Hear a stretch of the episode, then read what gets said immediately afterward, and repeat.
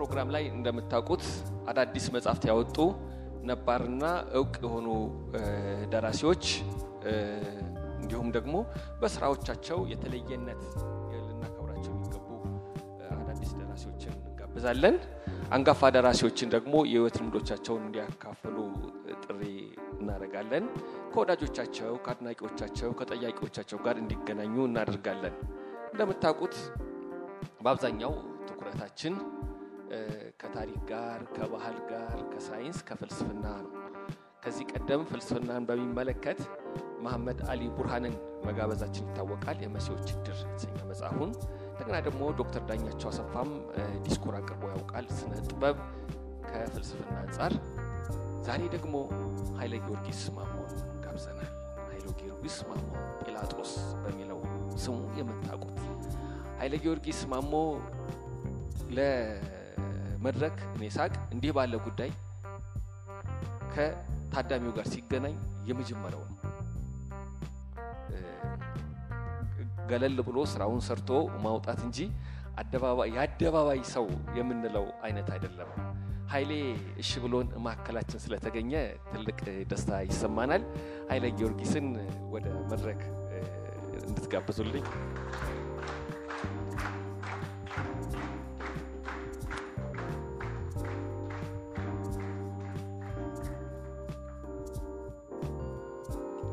ኃይለ ጊዮርጊስ ማሞ ወይም ጲላጦስ ይሄ ስም በብዙዎቻችን ልብ ውስጥ አለ። ኃይለ ጊዮርጊስ በጋዜጠኝነት ይታወቃል።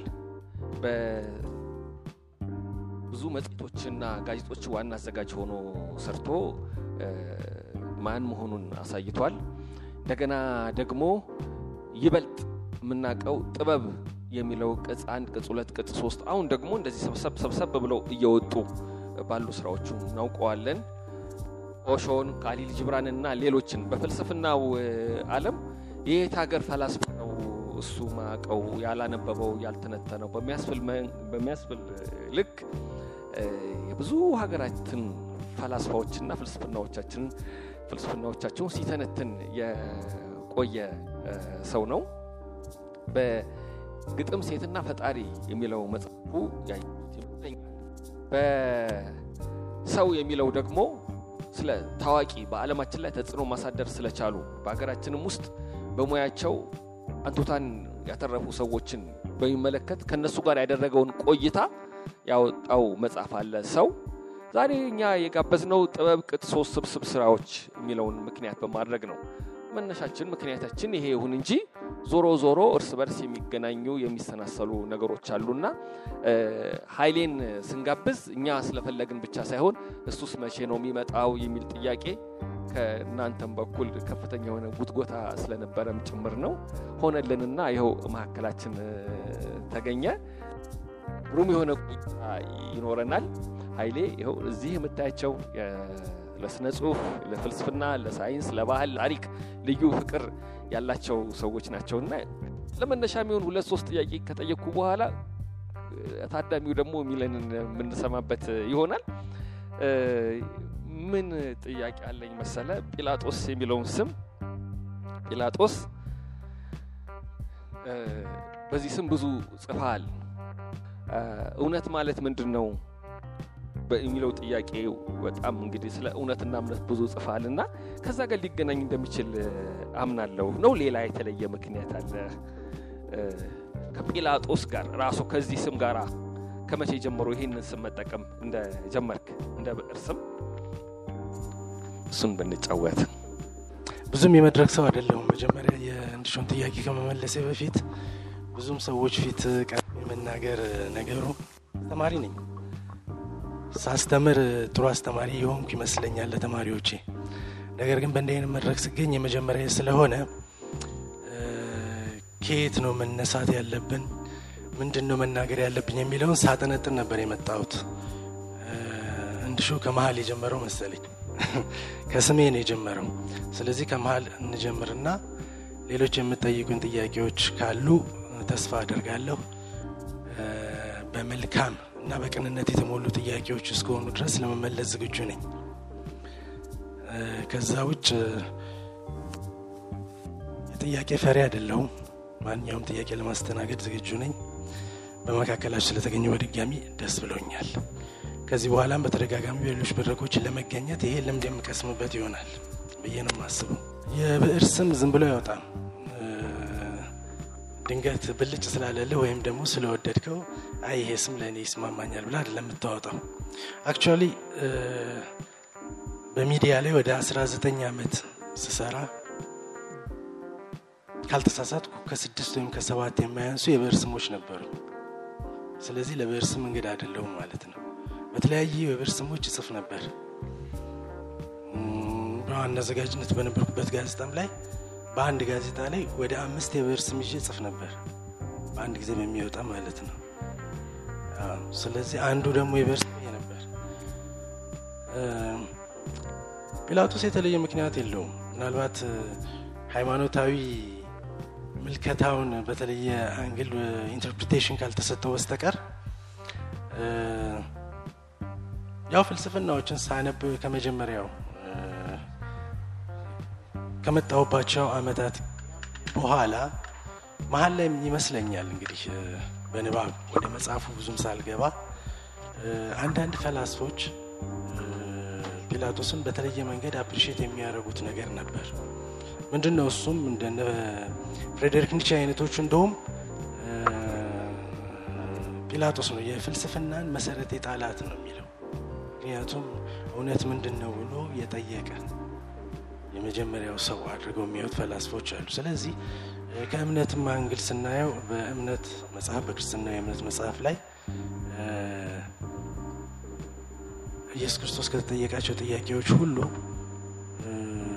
የተለየውና ምናልባትም እውነት ምንድን ነው ብሎ የጠየቀ ጲላጦስ ስለሆነ የፍልስፍናን ፍለጋ የፍልስፍናም የፈላስፎችን ፍለጋ ከጥንት ጀምሮ እስከ ዘመናዊ የፍልስፍና ዓለም ውስጥ ያሉ ፈላስፎች አንዱና ትልቁ ፍለጋቸውና ምላሽን የሚፈልጉለት ነገር እውነት ምንድን ነው የሚለው ስለሆነ እንግዲህ ይሄ ሰውዬ እውነት ጠያቂ ነውና ምናልባት ስሙን በወስደው ሳይሻል አይቀርም በሚል እንጂ ሌላ ሃይማኖታዊ interpretation የለውም።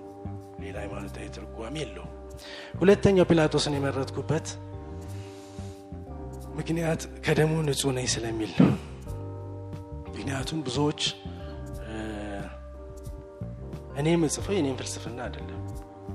መጽሐፎቹን አንባችሁ ከሆነ የዓለም ታላላቅ ፈላስፋ የሚባሉት ወይም አሳቢያን ያሰቡበትን መንገድ በገባኝ መንገድ እኔ ደግሞ በተሻለ ቋንቋና አገላለጽ ለራሴ ትንሽ ምስጋና ልስጥና አቀረብኩ።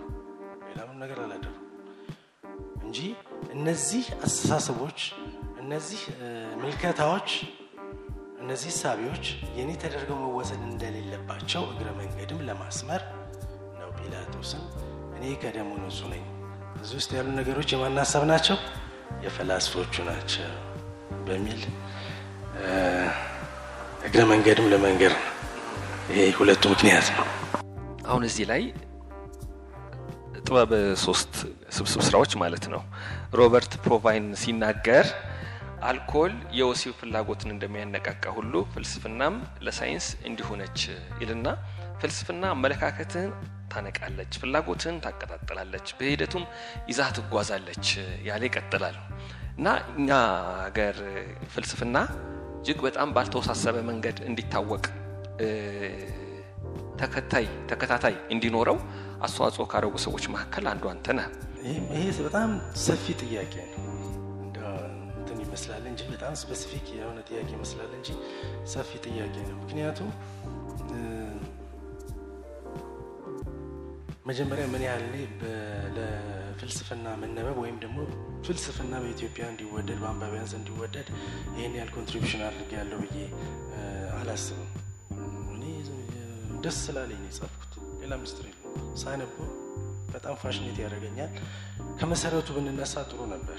ምናልባት በኋላ ስትጠይቁኝ ወደኋላ ለምን ወደዚህ እንደገባው እነዚህን ፍልስፍናዊ አስተሳሰቦችና ሀሳቢዎች ለመጻፍ እንደተገፋፋው በኋላ የምታነሱልኝ ከሆነ የምጠይቁኝ ከሆነ እግረ መንገድ ከዚህ ጋር ሊነሳ ይችላል። ምክንያቱም አንዳንድ ጊዜ መቅደም ያለባቸው ጥያቄዎች እንዲሹ መሀል ላይ እንትን እያደረገው ስለሆነ ለማንኛውም ለመመለስ አሉ ደስ የሚሉኝ አስተሳሰባቸው በጣም የሚጥመኝና ምናልባትም በአንድ የሚሆን በሌላ መንገድ ኢንፍሉዌንስ አድርገውኛል የምላቸው አሳቢያን አሉ። የአንዳንዶቹ ፍልስፍና እውነት ለመናገር በጣም ደጋግሞ ተነቦ ተነቦ ተነቦ ለመረዳት የሚያስቸግር ሆኖብኝ ከዛ በኋላ እንግዲህ አማልክቱ ገለጡት ነው የሚባለው። እውነቴን ነው የምላቸው። በጣም የሚደንቅ አስተሳሰብ ያላቸው በጣም ውስብስብ የሆነ ለመረዳት ቀላል ያልሆኑ እንደነ አስተሳሰቦች አሉ። ኢማኑኤል ካንት አይነት አስተሳሰቦችን ለመረዳት የነ አርተር ሾፐንሃወርን አይነት አስተሳሰቦችን ለመረዳት ብዙ ንባብ ይፈልጋል እና በገባኝ መልኩ ነው ከላይ ከላይ እንትን ያደረግኩኝ። ማን ነው እኔ በጣም fascinate የሚያደርግ ፈላስፎች አሉ፣ ግን ከመነሻው ለእኔ ሶቅራጥስ ሶቅራጥስ የተጻፈ by the way ፍልስፍና የለውም። ሶቅራጥስ orator ነበር፣ ሰባኪ ነበር እንጂ ጸሐፊ አይደለም። የእሱ ስራዎች እንደ ፕሌቶ ናቸው በኋላ የጻፉት። ስለዚህ ዝም ብዬ ባይጽፍ እንኳን የሶቅራጥስ አስተሳሰብና ትምህርት በጣም ይማርከኛል። ወደ medieval philosopher ስንመጣ ደግሞ medieval እንኳን አለም የ18ኛው ክፍለ ዘመን ነው። ካለፈ በኋላ ደግሞ እንደ ቮልቴር የፈረንሳዊ ቮልቴር በጣም በጣም ወደሆነ የሱ ስራዎችም አድናቂ ነኝ። ከእሱም ስራዎች አሁን ሶስት ላይ የተወሰኑትን አማልክትና ጣዖታትና አማልክት ብዬ የወሰድኳቸው አሉ። እነዚህን ናቸው በተለይ ለእኔ በጣም የተለየ እንትን የምሰጣቸው። ሌሎችም አሉ። በተለይ ደስ እንግዲህ ረጅም ዓመት ከሚያውቁ ሰዎች መካከል አንዱ ነኝ። መጽሐፍ ከማውጣትህ በፊት እንደዚህ ጋዜጦች ላይም ስትጽፍ ያኔ እና እናቅህ ነበረ ታዳሚው እንደው ኃይለ ጊዮርጊስ ምን እግር ጥሎት ፍልስፍና ዓለም ውስጥ ገባ? ከመቼ ጀምሮ?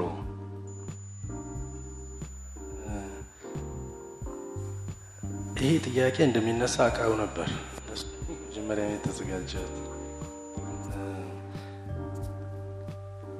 የተለየ ነገር ምክንያት አንድ ነበረኝ። ምክንያት ወደ ፍልስፍና የሳበኝን ከመናገሬ በፊት ግን አንዳንድ ነገሮች መጀመሪያ አንዳንድ background የሆኑ ነገሮችን ማስያዝ ይገባኛል። ምንድነው መሰላችሁ? ያው አስተዳደጌም ውልደትም እዚሁ አዲስ አበባ ነው። የአዲስ አበባ ልጅ ነኝ እኔ እና እኛ ያደግንበት አይነት የአስተዳደግ ባህል አሁን አለ ብዬ ለመናገር ትንሽ ይከብደኛል። ምክንያቱም አንዳንድ ጊዜ አንዳንድ ሰዎች አይተው በጣም ጎረምሳ መስላቸዋሉ። አንዳንዶች ደግሞ አይተው ፋዘር ይሉኛል። ስለዚህ ቦታ የት እንደሆነ አላውቀውም። ግን የሚገርማቸው ነገር በእኛ ጊዜ ኢንተርኔት የለም። አሁን ህዝቡ የተያዘበት ነገር ቴሌቪዥን የሚጀምረው ማታ አንድ ሰዓት ነው። ከማታ አንድ ሰዓት እስከ ማታ አራት ሰዓት ነው። ቅዳሜ የሳምንቱ ታላቅ ፊልም ተብሎ የራሽያ ፊልም ነው የምናየው። ስለዚህ ምንም የለንም። በአጠቃላይ ምንም የሌለበት ዘመን ላይ ነው የተወለድኩት። እንኳንም አልኖረ። እውነቴን ነው የምላችሁ። ምክንያቱም አዲስ ዩኒቨርሲቲ የመጀመሪያ ዲግሪን ኮርስ ሰራ የተማርኩባቸው መጽሐፎች ያነበብኩት ስድስተኛ ና ሰባተኛ ክፍል እያለሁ ነው። to be honest እውነቱን ልንገራችሁ literature አዲስ ዩኒቨርሲቲ ምንም ነገር ሳልቸገር የጨረስኩት አንዱ መሰረቱ ስድስተኛ ሰባተኛ ስምንተኛ ክፍል እንጋሽ ጥበበ በቃ ስናነብ ካላነበብክ ደግሞ ትንሽ አርጩሜም ነገር አለች ስለነበረ ነው። አንድ እሱ ነው። ሁለተኛ የእኔ አስተዳደግ አንዱ ደስ የሚለኝ በቤተሰብ ደረጃ ጥሩ እገዛ ነበር ማለት እችላለሁ። እገዛው በምንድን ነው ብትሉ አባቴ ምንም የወጣ መጽሐፍ ይዞ ይመጣል። ምክንያቱም እሱ ብዙ ጊዜ መጠጥ አዘውታሪ ስለነበር መጠጥ ይጠጣና ያው ውስኪውን ምንም ጠጥቶ ሌሊት ተነስቶ ግን የሚገርማች ተጣጥቦ ሲያነብ አገኘው ነበር እኔ ልጅ እና በኋላም እየተወ መጣ። እሱ መጠጡንም እየዘወተረ ሲመጣ ለእኔ ነው መጽሐፍ ይዞ የሚመጣ። ምንም የወጣ መጽሐፍ ቤት ውስጥ አዲስ ዩኒቨርሲቲ የሌለው ወይም ምናልባትም አንድ ወይም ሁለት ኮሌክሽን አለ የተባለ መጽሐፍ ቤት ነበር። ከየትም ብሎ ይዞ ይመጣና ለእኔ ነው ስሜን ጠርቶ ምትችላለ የሚለኝ። ስለዚህ መጽሐፍ ነበር በማንበብ ውስጥ ነው ያደግኩት። ከዛ በኋላ ወደ ጋዜጠኝነቱ ነው ተስቤ የገባሁት። አስረኛ ክፍል እያለው ነው አዲስ ዘመን ላይ ጽፌ ነበረው። አዲስ ዘመን ላይ የወጡ ጽሁፎች አሉኝ። አስረኛ ክፍል ሆኜ መድኃኒዓለም ትምህርት ቤት high school ተማሪ ሆኜ regularly ጽፍ ነበር። ስለዚህ ዩኒቨርሲቲ ስገባ አንደኛ ዓመት ሆኜ ነው እንደገና ፕሬስ ምናልባት አንዳንዶቻችሁ ልታውቁ ትችላላችሁ። ጋሽ ሙሉጌታ ሙሉጌታ ሉሌ ሙሉጌታ ሉሌ አንዱ የእኔ mentor ነው፣ ዘመዴም ነው፣ የቅርብ ዘመዴም ነው፣ ቤተሰቤ ነው። እሱ ነው አንድም እንደ እንትን ያደረገኝና በጣም ይደነቅ ስለነበር ግን አንድ ዓመት እያሉ ነው ወደ ሄራልድ proof reader ሆኜ የገባሁት። proof reading እንዴት ትልቅ ስራ መሰላችሁ! በተለይ የጋዜጠኝነትን ሙያ ለመቀላቀል የምትፈልጉ ሰዎች proof reading የሚባል proof reading ማለት አንድ ሌሎች የጻፉትንና article ኦችን ማንበብ በጣም የተማርኩበት ነገር ነው። ሄራልድ ሶስት ሰዎች ነበርን proof readers። ጋሻ ስርዓት የሚባሉ ነበሩ፣ የድሮ ተማሪ አለምሸት ከበደ አሁን በቅርብ አርፏል። እሱ የ art and culture የሄራልድም editor ነበር እስከ ቅርብ ጊዜ ድረስ እስካረፈበት ጊዜ ድረስ እና እኔ ሶስታችን ነበር። ሁለቱ በጣም ትልቅ ሰዎች ናቸው። የቀዳማዊ ኃይለ ዩኒቨርሲቲ ተማሪዎች ናቸው እና እኔ ነበርኩ። ከዛ በኋላ ነው እንግዲህ እየሰራው በጋዜጠኝነት ውስጥ ያለፍኩት ማለት ነው። ከዛ በኋላ ጉዞ ረጅም ነው። ምናልባት በኋላ እንትን ላድርገው ወይስ ልቀጥል? እሺ። ከዛ በኋላ ሄራልድ እየሰራሁ ብዙ ነገር ተማርኩ። የመንግስት ለውጥ መጣ፣ ኢህአዴግ መጣ። ኢህአዴግ መጣና አዳዲስ ሹመኞች መጡ። እነ ጋሽ ሙልጌታ ተባረሩ። ብዙ ሰዎች ከፕሬስ ተባረሩ። እዛ ነበርኩ ሲባረሩ እና ከተባረሩ በኋላ እነሱ እነ ጦቢያን ከፈቱ። ጦቢያ መጽሔት እና ጋዜጣ የምታውቋት በጣም ፖፒላር የነበረች ነች። ያኔ ወጣትነቱም ነበር የሚገርማቸው። ያ ሁሉ ጋዜጠኛ በሚባረርበት ጊዜ እኔ ተነስቼ መጻፍ ጀመርኩ። የት ጦቢያ ላይ። እነዛ ደግሞ ያኮረፉና ኢህአዴግ የጠመዳቸው group ኦች ናቸው እንትን ያሉ እና ላይ ጊዜም cover story ሆኖ ወጥቷል ጦቢያ ላይ ጽሁፍ። ከዛ በኋላ ተስፋዬ ገብረአብ ታውቁታላችሁ። ተስፋዬ ገብረአብ ነበረ አለቃችን መምሪያ ኃላፊ ሆነ የተሾመው እና ጠራኝ። I remember ቢሮው ጠራኝና እንዲህ ጨዋታ እናድርገው ብዬ ነው እንደ በጣም formal የሆነ ነገር እንትን እንዳይ ቢሮው ጠራኝና ስገባ መጽሔቱን ቁጭ አድርጎታል። በቃ ዛሬ ሊያባረኝ ነው አልኩኝ። የመጨረሻ እንደሆነ ከፕሬስ እዚህ ኢትዮጵያ ፕሬስ ድርጅት አወቃችሁት አዲስ ዘመን ይላል። በቃ እንግዲህ ያው መባረሬ ነው። ምክንያቱም ተቃዋሚ ነው የሚባሉት እነ እነ ሌሎቹም ምናምን። ስለዚህ እንደሚያባረኝ ወስኜ ነበር። ምክንያቱም ውስጥ የነበሩ ሰዎች በእኔ ላይ ብዙ እንትን ዶልተዋል። የሙሉጌታ ዘመድ ነው እንደዚህ ነው እንደዚያ ነው ብለው ተስፋዬ ገብረአብን በዚህ እዚህ ጋር ሁልጊዜ በሄድኩበት ላመሰግነው የምወደው ሰው ነው። እኔን ስለ አላባረረኝ አይደለም የማመሰግነው፣ ግን ምልከታው ምልከታው ደስ ይለኛል። መጽሔቱን ቁጭ አድርጎ አየና ቁጭ በላይ ላይ አለኝ ሻይ ቡና ይምጣል ሲለኝ እንግዲህ ሀሳቡ ሊቀየር ነው ሰው እያሉ ሻይ ቡና ከተጋበዝኩ ከዛ ምን አለኝ ብዕርህን አደንቃለሁ አለኝ። አሁን የመጠየቅ አንድ ነገር ነው አለኝ ወይ እኛ ትሰራለህ ወይ ለእነሱ ስራለኝ። ደግሞ አርባ ስምንት ሰዓት ሰጥቻለሁ አለኝ። አርባ ስምንት ሰዓት ሰጥቻለሁ አስብበትና ተመልሰናል።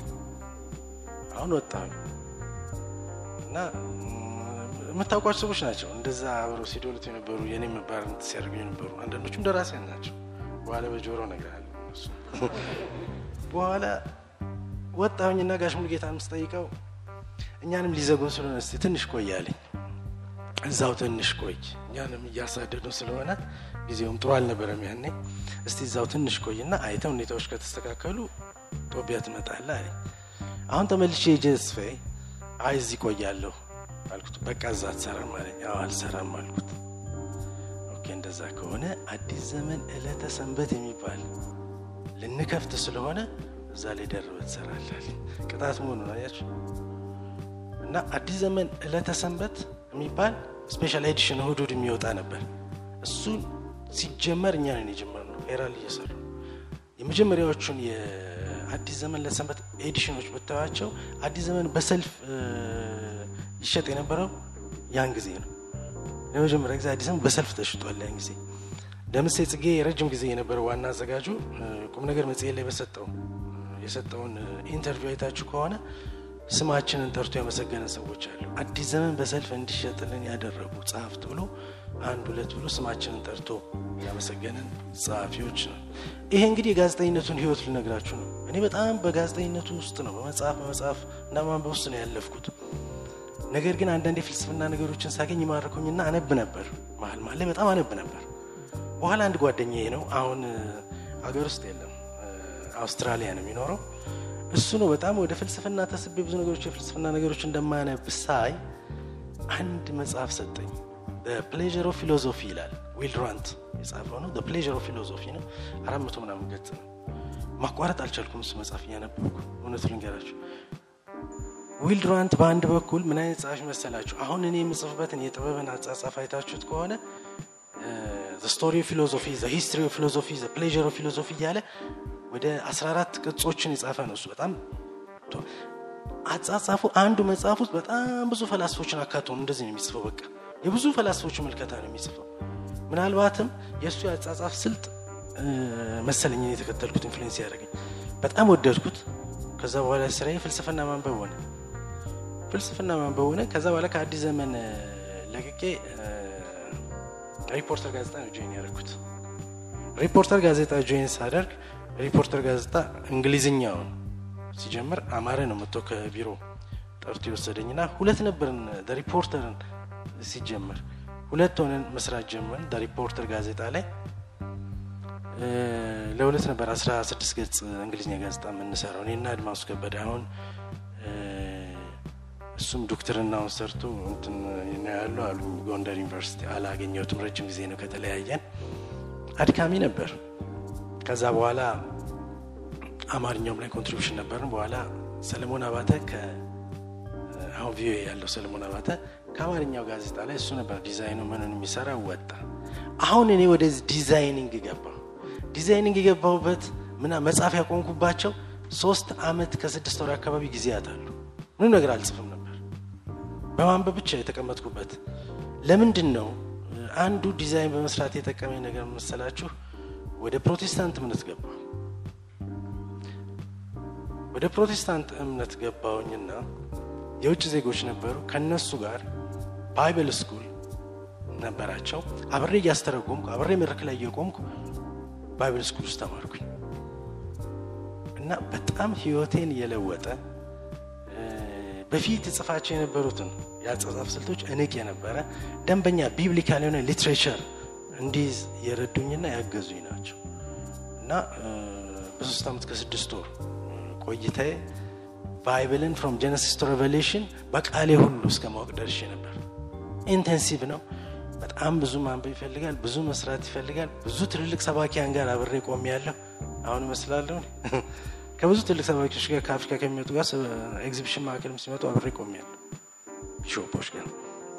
እና ያ በጣም ህይወቴ ላይ መሰረታዊ ነገር ነው የረዳኝና ብዙዎቹ አንዳንድ እንደውም አስተያየት ሰጪዎች በእኔ መጽሐፍ ላይ አስተያየት ሲሰጡ አንዱ ያየሁት ነገር የ Bible literature ነው ያለው ነው የሚሉት። ሊሆን ይችላል። ምክንያቱም ብዙ ነገር እኔ ከ Bible ጋር ነው እያዛመድኩኝ እንትን ማደርገውና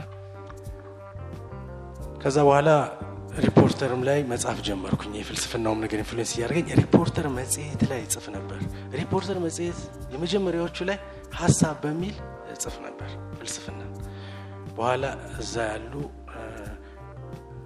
ሃይማኖት ከረር የሆኑ ሰዎች no ይሄ ነገር የሰዎችን ሃይማኖት ሊጎዳ ይችላል። አሁን አንዳንዶቻችሁ እንዴት ጠይቁ ይነዋል የመጣችሁ የሰዎችን እምነት ይጎዳል የሰዎችን እምነት ይሸረሽራል ምናምን በሚል አሳመፁና አማረም እንደው ሀይል ነገር እንደው አለኝ። እኔ አትከፍለኝ ደሞዝ የሚከፍለኝ ሌላ ስራዬ ነው። እንደውም እኔ መጽሔቱን ብዬ አቆምኩት። ብዙ ሰዎች በኋላ ጠየቁ እንደውም ለምን ቆመብን ብለው በኋላ በግላጭ ጋዜጣ ዋና አዘጋጅ ውስጥ ሆን አገኘሁት። አንድ ጋዜጣ ላይ እና በቃ የራሴን አምድ ከፍቼ እዛ ላይ ፈጨሁት። አሁን እንግዲህ ልብ በሉ ይሄ የምጽፈው ነገር ለራሴ passion ነው። passion ኑ ስለነበረ ነው። በቃ ፍልስፍና ውስጥ በጣም ገብቻለሁ ብዙ እያነበብኩ ነው። እና ደስ ስላለኝ ነበር የምጽፈው የነበረው። ብዙ ጊዜ ከወጣ በኋላ ግን ሁለት ነገሮች ጥበብን በመጽሐፍ መልክ እንዳወጡ አደረጉኝ። አንደኛ አራት ኪሎ አካባቢ መጥቼ ቡና ለመጠጣት የሚገርማችሁ ነገር የአራት ኪሎ ዩኒቨርሲቲ ተማሪዎች ከጋዜጣው ላይ ፎቶኮፒ አድርገው ጥበብ ወጣ ድል ዛሬ ጥበብ ወጣ እያሉ እየተቀባበሉ ፎቶኮፒውን ሲያነቡ ታየሁኝ እና ይሄ ነገር ሰዎች ወደውታል ማለት ነው ብዬ ማሰብ ጀመርኩ። ሁለተኛው በመጽሐፍ መልክ ማውጣት እንዳለብኝ ያሰብኩት ነገር ምንደሆን ታውቃላችሁ? ጋዜጣ ላይ አወጣቸው የነበሩትን የጥበብን ጽሁፎች በሙሉ አንዱ ስሙን አልጠራም። በደንብ በመጽሐፍ መልክ አስለቅሞ በመጽሐፍ መልክ ዲዛይን አስደርጎ አስጠርዞ እያከራየ ያስነብባል። እና ሳየው መጽሐፍም መሰለኝ እውነቱን ልንገራችሁ። ከዛ አይ ይሄ ነገር በመጽሐፍ መልክ ቢወጣ ይሻላል ምክንያቱም በመጽሐፍ መልክ በቃ በደንበኛ በመጽሐፍ መልክ አስጠርዞ ነው እንትን እያደረገ የነበረው። ስለዚህ ያ ነገር ተነሳሳውና እስቲ እንደው ሰው ፍልስፍናም ካነበበ እስቲ እንደው ብዬ ሁለት ሺህ ኮፒ አርቲስቲክ ማተሚያ የታተመ አሁን ወደፊት መጽሐፍ ለምትፈልጉ ሰዎች አንድ ነገር ልነግራችሁ እንፈልግ ነው። ሁልጊዜ በሄድኩበት እንዲሁ በአጋጣሚ ሰዎች ሲያገኙ የሚመክራቸው ነገር ሁለት ሺህ ኮፒ ከወጣ በኋላ ስራ አስኪያጇቱ ተካን እንግዲህ እኔ ለማን እንደሚሸጥ ወዴት እንደሚሸጥ አላቅም እና እስቲ እዚህ አካባቢም ብሔራዊ ቲያትር ጋም አሉ። ፊት ነው አርቲስቲክ። እስቲ እንደው አንድ ሶስት መቶ ላውጣና ልሞክር አልኩት። ሌላው ይቀመጥልኝ አልኩት። እና አንድ ሶስት መቶ ነው አራት መቶ የምትሆን ይዤ ወጣሁኝ። እና መጀመሪያ ሄድኩት አይን አለም ጋር ነው። አይን አለም ታውቁታላችሁ አይነት መጽሐፍ መደብር አይን አለም ጋር ሄድኩኝ። እና ጤና ይስጥልኝ ራሴን አስተዋወቅኩ ገሌ ይባላል እና እባክህ እንደው መጽሐፍ ጽፌ ነበር እና እንደው ሞክረው። እስቲ ምንድን ነው አለኝ እና አየው እና ጥሩ ነው እስቲ እስቲ እንሞክርልህ አንድ ሰላሳ አርባ አስቀምጣለኝ ደስ አለኝ እውነቱን ንገራችሁ ተስፋ አልቆረጥኩ ሰላሳ አርባ ጃፋር ሄድኩኝ። ጃፋር ከጀርባ ነው። እሱ ጋር ሲሄድ አየኝ። እሱ እንደውም በቃ በጣም መስተንግዶ ተቀበለኝ። አንተዋወቅም የዛን ቀን የተዋወቅን ጃፋር አንድ አምሳ አምጣል ደስ አለኝ። እንዲህ እንዲህ እያልኩኝ ብቻ ሁለት መቶ ሶስት መቶ መጽሐፍ በአንድ ቀን በተንኩኝ ማለት ነው በመኪና እየዞርኩኝ። ከሁለት ቀን በኋላ ግን ስልክ በስልክ ሆንኩኝ። አይናልም ደወልና ያ መጽሐፍ አለ በቀደም ያመጣ አምጣ እስቲ ያለኝ ስንት ላምጣ ስለ አንድ አምስት መቶ አምጣልኝ shocking ለእኔ እውነትን ያስደነገጠኝ። ጃፋርም እንደዛው ወዲያው ያቺ ሁለት ሺህ ኮፒ በአንድ ሳምንት ውስጥ ተጠናቀቀች። የመጀመሪያዋ ኮፒ የወጣች ጊዜ የተሰማኝ ደስታ እውነቱን ልንገራችሁ። ምክንያቱም ሁልጊዜ የመኘው የነበረው ነገር በቃ ከመጣሁኝ አይቀር ዝም ብዬ እንዳልሄድ በቃ። ወዴት እንደሚሄድ አላውቀውም ያው በኋላ። ግን ሲሄድም እንደው እንደው ባዶዬን እንዳልሄድ እዚህ ምድር ላይ አንድ እንዲሄድ ነበር። እና የተሰማኝ ደስታ ልነግራችሁ አልችልም። ምን ያህል ደስታ እንድሰማኝ ስለ ገንዘቡ አይደለም ስለ መሸጡ ስላለመሸጡ አይደለም። በነፃ ሁሉ እና distribute እናድርገል ቢሉ ደስታ ነበር። ከዛ በኋላ ወደ እንግዲህ ጥበብ አንድ ነች። በጣም እየተደጋገመች ወደ አስራ ምናምን ጊዜ ደረሰች። በአንድ አመት ውስጥ ወደ አስራ አምስት ጊዜ አካባቢ ተደጋግማ ታትማለች። ከዛ በኋላ ጥበብ ሁለት መጣ። እንደዛ እንደዛ እያለ በቃ ጥበብ ተለመደ ተለመደ። ይሄ ነው እንግዲህ የፍልስፍና በአጭሩ። ግሩም ነው ግሩም መንደርደሪያ ነው። መጠየቅም መጠየቅም አይቀርም ነበረ እንዴት ወደዚህ እንደተመጣ።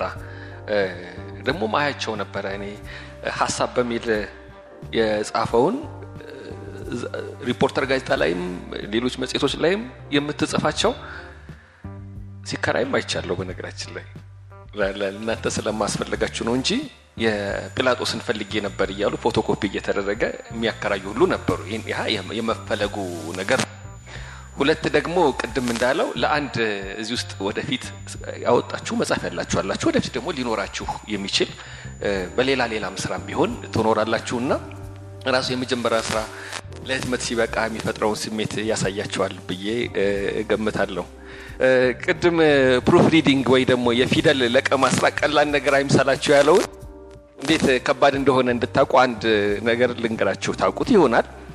በቀዳማዊ አፄ ኃይለስላሴ ዘመን ትልቅ ክብረ በዓል ነበረ እና ዜና ሲሰራ ንጉሰ ነገስቱ እቴጌ መነን ጋር በተገኙበት በዓሉ ተከብሮ ውሏል የሚለው ገ ተረሳና በተኙበት ሆኗል። በተኙበት ብሎ ወጥቶ ማለት ነው እንደዚህ አይነት ብዙ ጊዜ ያጋጥማል። ትንሽ አፄ ኃይለስላሴ ይሻሉ ነበር። ብዙ አይቆጡም ምን አይሉም። እና እውነት ነው ከበድ ያለ ስራ ነው። የጋዜጠኝነቱ አለም እንደዚህ ብዙ ጊዜ ጋዜጠኝነት ሲባል ዜና መዘገብ ብቻ የሚመስላቸው ሪፖርት ማቅረብ ብቻ የሚመስላቸው ሄዶ ስለ አንድ ጉዳይ አንድን ሰው ብቻ መጠየቅ የሚመስላቸው አሉ። ግን ጋዜጠኝነት እንዴት የእውቀት ማህደር እንደሚያደርግ ጋዜጠኝነት በሆነ ርዕሰ ጉዳይ ልክ እንደዚህ አሁን ጥሩ የተሆነ ነው ብዬ አምናለሁ። ስለ አባይ ጉዳይ ብቻ የበለጠ የሚያብሰለስሉ የሚያሰላስሉ ሰዎች እየመጡ ነው። እንደገና ደግሞ ፍልስፍና ላይ ተኩረው ሳይንስ ላይ ተኩረውም የሚሰሩ አሉና ያንን መናገሩ አስፈላጊ ነው። እንድሹ ይቅርታ እንደው ካስታወሰኝ በኋላ እንደ መዘባረቅ እንዳይሆን በጀመርከው ላይ ትንሽ ልጨምር። ምክንያቱም ይሰራል ነገር? እንትን ስለነበርኩ proof reading ቀላል ስራ እንዳልሆነ ማሳያው። የበለጠ እኔ ስላለፍኩበትና ብዙም ያለፍኩበት ታሪክ ስላለ እሱን አንዳንድ ነገር አንድ ሁለት ነገሮች share ላድርጋችሁ ብዬ ነው። እንዲሁ እንደ ጨዋታም ስለሆነ። ብዙ ጊዜ ስልጠና እሰጣለሁ እኔ ለጋዜጠኞች በክልልም እዚህም ላሉ ሚዲያ ላሉ ጋዜጠኞች ምናልባትም እዚህ ካላችሁ ስልጠና የማልሰጥበት ቦታ የለም። እና የጋዜጠኝነት መሰረቱን ነው እንትን የምላቸው እና ይሄ የ proof reading ነገር ቀላል አይደለም። የሚገርማችሁ አንድ ትማሩበት አላችሁ፣ ሁለተኛም በጣም አደጋ ላይ የሚጥላችሁ ነገር ነው። ጋዜጣ ድሮ የሚሰራው እንዴት እንደነበር ልንገራችሁ። ድሮ ስል በእኛ ጊዜ እኔ ስለደረስኩበት ደስ ይለኛል። ድሮ ጋዜጣ የሚሰራው እንዴት እንደነበር ታውቃላችሁ? አሁን እናንተ የምታውቁት አብዛኛዎቻችሁ እርግጠኛ ነኝ በኮምፒውተር ነው አይደለም? በኮምፒውተር ይሰራል፣ ይጻፋል፣ በኮምፒውተር ዲዛይኑ ይሰራል አይደለም? በ InDesign Adobe አለ። በቃ በእኛ ጊዜ ጋዜጣ እንዴት እንዲሰራ ነበር ልንገራችሁ። ብረት አለ፣ lead lead አለ። lead ኡ በአንድ ሺህ ዲግሪ ሴንቲግሬድ ይቀልጣል። Linotype የሚባል ማሽን አለ። ብርሃንና ሰላም አለላችሁ። ግቡና ያውስ ለታሪክ lead ኡ እየቀለጠ ነው የሚጻፈው። የእንግሊዝኛው መስራት ቀላል ነው። የእንግሊዝኛው ሲሰራ ቢያንስ እያንዳንዷ መስመር ተጣብቃ ስለምትወጣ መደርደር አያስቸግርም። እንዴት ብዬ እንደምነግራችሁ ይቀ ትሪ አለ፣ የብረት ትሪ አለ። እዛ ላይ ነው የሚዘረጋው ጋዜጣው። የአማርኛው አስቸጋሪነቱ መሰላችሁ? እያንዳንዷ ፊደል ትለቀማለች። እያንዳንዷ ፊደል ነው የምትመታው። አበበ አበበ፣ እያንዳንዷ ፊደል ነች። በ Linotype በ lead የቀለጠች ፊደል እንዲህ ብታደርጓት ብትን የምትል ማለት ነው። እሱ እየተለቀመ headline ደግሞ ርዕስ የሚሰጠው ከምን እንደሆነ ታውቃላችሁ? ከ36 30 48 እያልን ፊደሎች ይለቀማሉ። ፎንቶች እየተለቀሙ ብረቶች ናቸው የሚደረደሩት። የ picture ፎቶ እንዴት እንደሚያዝ ታውቃላችሁ? በአጠና ነው የሚያዘው። የተቆራረጡ እንጨቶች በሱ ነው ፎቶዎች ወረቀት ላይ ዲዛይን እሰራላቸውና እዚህ ሜካፕ እንትኖኝ layout designer ሆኜ ሰርቻለሁ። የፎቶ ቦታ ይዝላቸዋለሁ፣ size ኡን ነግራቸዋለሁ። አጠና ያመጡና እዛ መሀል እንጨት ይከቱበታል። ጋዜጣ ሙሉ ተሰርቶ ሲያልቅ በቃጫ ነው የሚታሰረው። በቃጫ ዙሪያ ይታሰርና በጥንቃቄ ተገፍቶ ይታተማል በወረቀት። እንዴት ብዬ ማስረዳችሁ? very difficult። አንድ ጋዝ አንዷን ገጽ ለመስራት it might take more than three hours። ስለዚህ በጣም አስቸጋሪ ነበር። ቁጭ ብለን ነበር የምናድረው ብዙ ጊዜ ሲሰራ። አሁን ለምን እናመጣሁ በልኝ። እያንዳንዷ ነገር ተለ- ተለቅማ ስለምትሰራ በደርግ ጊዜ ገብታችሁት አዲስ ዘመንና ሄራልድ ከስሩ የዛሬ ኢትዮጵያ ነበር። የዛሬ ኢትዮጵያ ድንቅ ጋዜጣ ነበር። እዚህ አንድ ጎረምሳን ያዘጋው ኢህአዴግ ሲገባ እኔ ችለዋለሁ ብሎ አዎ ጋይስሜንን አባረረ እና ጋይስሜንን እንትን ዜና ግሎ ላከው እና እሱ ቦታውን ያዘ። የእሱ ጓደኛ ደግሞ ጋይ ጸጋዬን አባረረና የካቲት መጽሔትን በጣም ተነባቢ የነበረች ሰንደቅ ብሎ የያዘ ሁለት አስር አስር ሺህ ኮፒ ተከምሮ ቀረ። በቃ አዘግተው ጠፉ እነሱ። አሁን ከላይ ኢትዮጵያ ትቅደም የምትለው የደርግ መፈክር ሁለቱም ጋዜጦች ላይ ነበረች። ጋዜጣ እንደዚህ ለህትመት ሲዘጋጅ ይገርማቸዋል፣ ሊበተን ይችላል፣ ሊበተን ይችላል። ፊደሎቹ ልጁ አንስቶ ለቃሚው የማተሚያ ለቃሚ ነው አንስቶ ኢትዮጵያ ትቅደም የሚለውን ተበትና ስለነበር ደረደራት። ሲደረድራት ግን ትቅደም የምትለዋ ቲአይኬ ዲኢኤም ኬና ዲን አለው አውጧታል። ኢትዮጵያ ትድከም ሆነ ወጣ። አሁን በደርግ ጊዜ ነው። አሁን እናንተ ልስቁ ትችላላችሁ። ጋዜጣው ላይ የፈረመው ሰውና ይህን የለቀመው ሰው ግን ሶስት ወር ስድስት ወር ነው ማዕከላዊ ተወስዶ የታሰሩት። intentional ነው ተብሎ እንደነዚህ አይነት በጣም risk የሆኑ ነገሮች ነበሩ። ፎቶግራፎች ይለዋወጡ ነበር። ምክንያቱም በአጠና ተይዞ negative ነው እንዲህ በመብራት እያየን የምንሰራው ጋዜጦችን በመብራት ስለምናይ እገሌ እገሌ ይመስለን ነበር። front page ላይ ይገርማቸዋል። ድሮ አዲስ ዘመን ድሮዎቹን ስታዩ የመሰረተ ትምህርት ተማሪዎችን ለማበረታታት ተብሎ ከጀርባው መሰረተ ትምህርት በቅርቡ የተላቀቁ ይባልና ይጽፋሉ ይጽፋሉ። የእጅ ጽሁፋቸው ይወጣል ከፎቶ ጋር በኋላ አንድ ቀን ምን እንደወጣ ታውቃላችሁ? ጎሹ ወልዴ የትምህርት ሚኒስትር እያሉ ነው ዶክተር ጎሹ ወልዴ በቅርቡ ከማይምነት የተላቀቁት ጎልማሳ የሚለው ላይ የዶክተር ጎሹ ወልዴ ፎቶ ወጣ። ምክንያቱም ፎቶ እንዲያያችሁ ስለሆነ የምትሰሩት አስቸጋሪ ነው። ከፊት ደግሞ የማን ወጣ? ዶክተር ጎሹ ወልዴ ሴሚናር ላይ ንግግር ሲያደርጉ front page ላይ የሽማግሌው ሰውዬ ወጣ እና በጣም የተ shocking ታትሟል። መታተም ብቻ ሳይሆን ተሰራጭቷል። አሁን ይህን ታሪክ ላቆይላችሁ እዚህ ጋር እዚህ ጋር እመለስበታለሁ። በጣም የሚደንቅ ነገር ልንገራችሁ። የፈረስ ፌዴሬሽን ጃን ሜዳ የፈረስ ውድድር ያዘጋጅ ነበር። የፈረስ ፌዴሬሽን ፕሬዚዳንት የነበረው ያ የፌዴሬሽን ፕሬዚዳንቶች ከዛም ከዚህ ላይ መረጡ ማን ነበር ታውቃላችሁ? ለገሰ አስፋው ነበር። ክረምት ነገር ነው፣ ዝናብ ጥሏል። ነጭ ኮት ነው አድርጎ ሄደው ልብ በሉ ነጭ ኮት አድርጎ ሄዶ እሱ ከሚቀመጥበት podium አጠገብ ነው እንግዲህ ፈረሶቹ የሚሮጡት ይመስለኛል። ፈረሶቹ ሲሮጡ ጭቃ ይረጫሉ። ጭቃው ኮቱን ረጭቶታል። አሁን ያ ፎቶ እንግዲህ ጭቃው እዚህ ጋር ይረጭ አይረጭ ማወቃችንም ለምንድን ነው ፎቶውን አይደለም የምታየው፣ ፊልሙን ነው። negative የሆነውን ፊልም አይተ ነው እዚህ ጋር ነው የሚገባው የምትለው። ወጣ ኮቴ ጭቃ ነክቶት ጋዜጣ ላይ ወጣችሁ ያውቃችሁ ነው በሚል ልጅ ተወስዶ እንዲታሰር ተደርጓል። አሁን ወደ ኋላ ልመልሳችሁ። ጎሹ ወልዴ እንደዛ ሲወጣ ጋሽ ሙልጌታ እንደገባ በጣም ሲያደነገጠ ትምህርት ሚኒስቴር ቅርብ ነው ሲሮጥ ሄደ። ጎሹ ወልዴ ጋ ይገባና አቶ ዶክተር ጎሹ ዛሬ እንዴት ነህ? ደህና ነው? አንድ ስህተት ተፈጥሯል ጋዜጣ ላይ አቅርቦልኛል፣ አላየሁትም። ዶክተር ጎሹ ወልዴ ከት ብሎ ሳቁ። እንኳን ተሳስታችሁ አውቃችሁስ ብትሉኝ የምንቸገረኝ የኢትዮጵያ ሕዝብ እኔን የሚያቀኝ የተማርኩ ዶክተር የትምህርት ሚኒስቴር መሆኔን ነው። ኢማጅን የጎሹ ወልዴ አይነት ስህተት ለገሰ አስፋው ላይ ተፈጽሞ ምን ሊፈጠር እንደሚችል ብዙ ነው ስህተቱ። በጣም እንደዚህ አይነት ስህተቶች አሉ። ይሄ እንግዲህ ሪስኪ ነው ራሱ ቀላል ነገር እንዳይመስላችሁ።